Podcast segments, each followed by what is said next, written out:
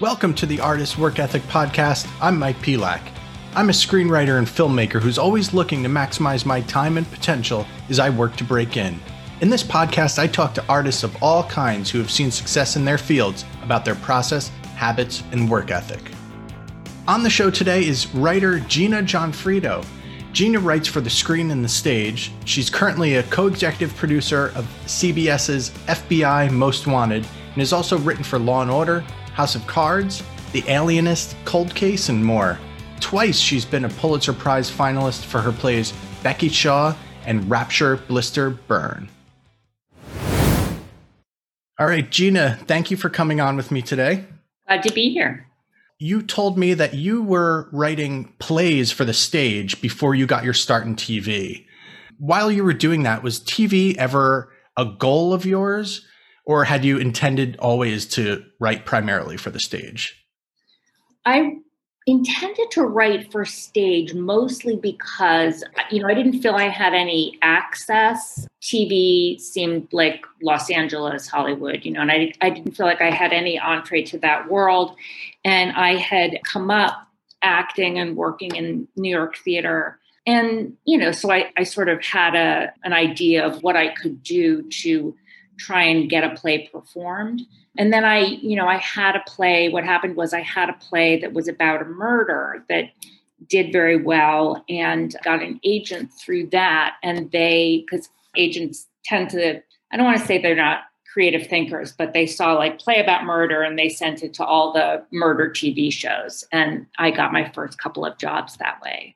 Once you did get your first chance to write T V, you know, as a young writer, baby writer, as they might say, what was your strategy in the room and outside the room to make sure that you worked as hard as possible to stay ahead of the curve and take full advantage of your opportunity? It's really hard. And I, I have this conversation all the time. There really is a mentorship that has to happen for baby writers. And the shows are very bad about doing it because it, it requires the upper level writers to expend time and energy mentoring a young writer. And a lot of times the, the showrunners just want to use those upper levels for, for other things. So I was very, very lucky that my first two jobs, you know, one of them was a writer whose rock music stuff I had read in Rolling Stone, and we had a mutual friend, and he was just a lovely guy, and he took the time to teach me. And then when I did Law and Order, there was a, a playwright on the staff and he took the time to teach me. I think the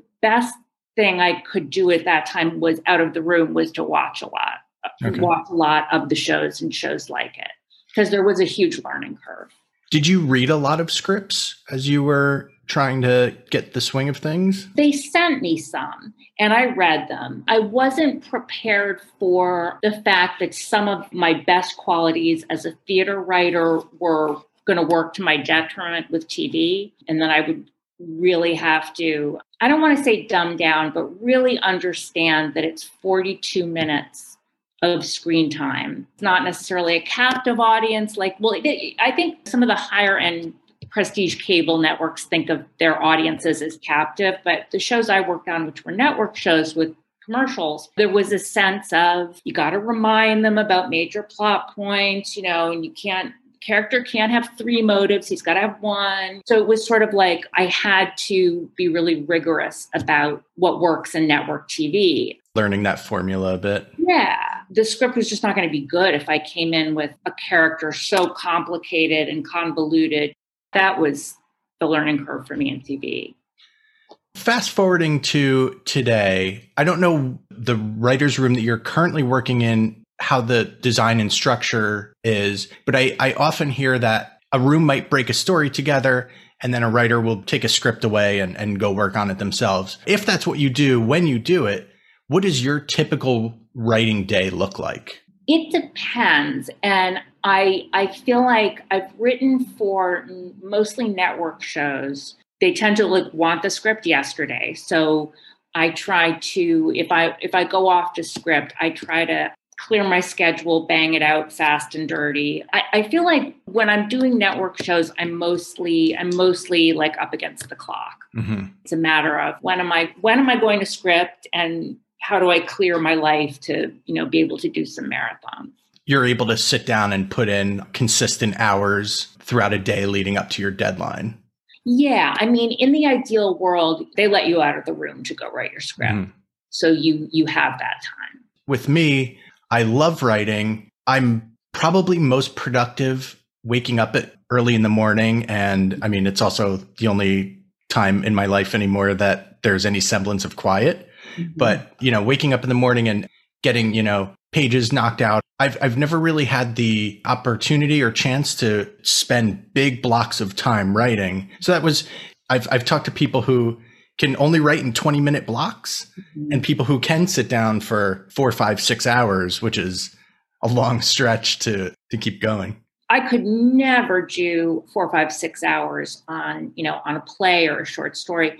But in T V, I, for me anyway, I, the bulk of the creative labor is in the outline. And then you go through network notes and studio notes. And, and by the time you're sitting down with that outline, it's almost like paint by numbers. You, you try to find some areas where you can still invent, but so much has been locked down that I feel like I can do a longer day because I'm not, I'm not coming up with stuff. It feels a little bit more like building a cabinet or something, you know, like a pounding nails. But I'm like you, I if I could write first thing in the morning, that would be my preference. I'm not an early riser and I have a kid, so that's gone out the window. But over the years, you have seen your career advance up to from where you started to you're at a co-executive producer level on a network show. What keeps you motivated and, and continually driving forward to write that next great script or the next great play at this point in your career? There is for me and has been for a while a real division. I wish not so much of a division, but a division between the T V work I'm doing for money and then the personal, the, the personal writing, whether it's plays or essays or short stories, that that is is really the stuff I'm obsessed with, that I'm excited to write about. I, I can get excited about T V too, but not in the way, not in the way that I think I would get excited about a show I created. Mm-hmm. And I think that that may be where I I try to go next, is to to try and um, try to write my own. That'd be a great next step in your career, which has already been, you know, a great one to date. I've found in my own writing the key to moving forward, you know, every script or every month or every year, is perseverance and making sure that even when it gets a little tough and there's no's and no thank yous, that I just keep casting those aside, moving forward with it and hoping that as I go forward, other peers are not, and to try to separate myself. I've really tried to keep perseverance as a tenet in what I'm doing. In your opinion, how important is perseverance in establishing a writing career? So that's really interesting. So I've been staffed in T V for a number of years. So I haven't haven't really been submitting stuff. And then during the pandemic, when I had a little bit of downtime, I, I had an essay I wanted to write, and I, I, I worked incredibly hard on it, and I was very, very happy with it. And I started sending it out, and I found that the initial re- the rejections I got, I took very hard. And I it was interesting because when I was submitting my plays as a young playwright, I was routinely getting rejected. And I just, you know, it was just like I got into the habit of there's a rejection in the mail, but I put it away and I go on. And I, I was out of practice with that. And I, I had to talk to some fiction writer friends who do a lot of like submitting short stories and yeah. to try and remember that you have to kind of steel yourself to that and, and find a way to read your email rejections and do your work um, and not go to bed over it, you know? And I think the more, pra- if you're in the practice of it, it's easier. I was out of practice.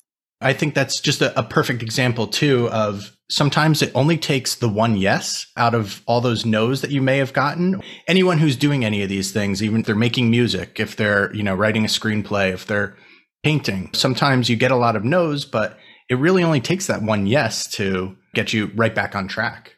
Yeah. And it is in some ways a numbers game. I mean, I, I, sure. I really, you know, I found that with, with the essay, I mean, like, you have to find the person who connects with it.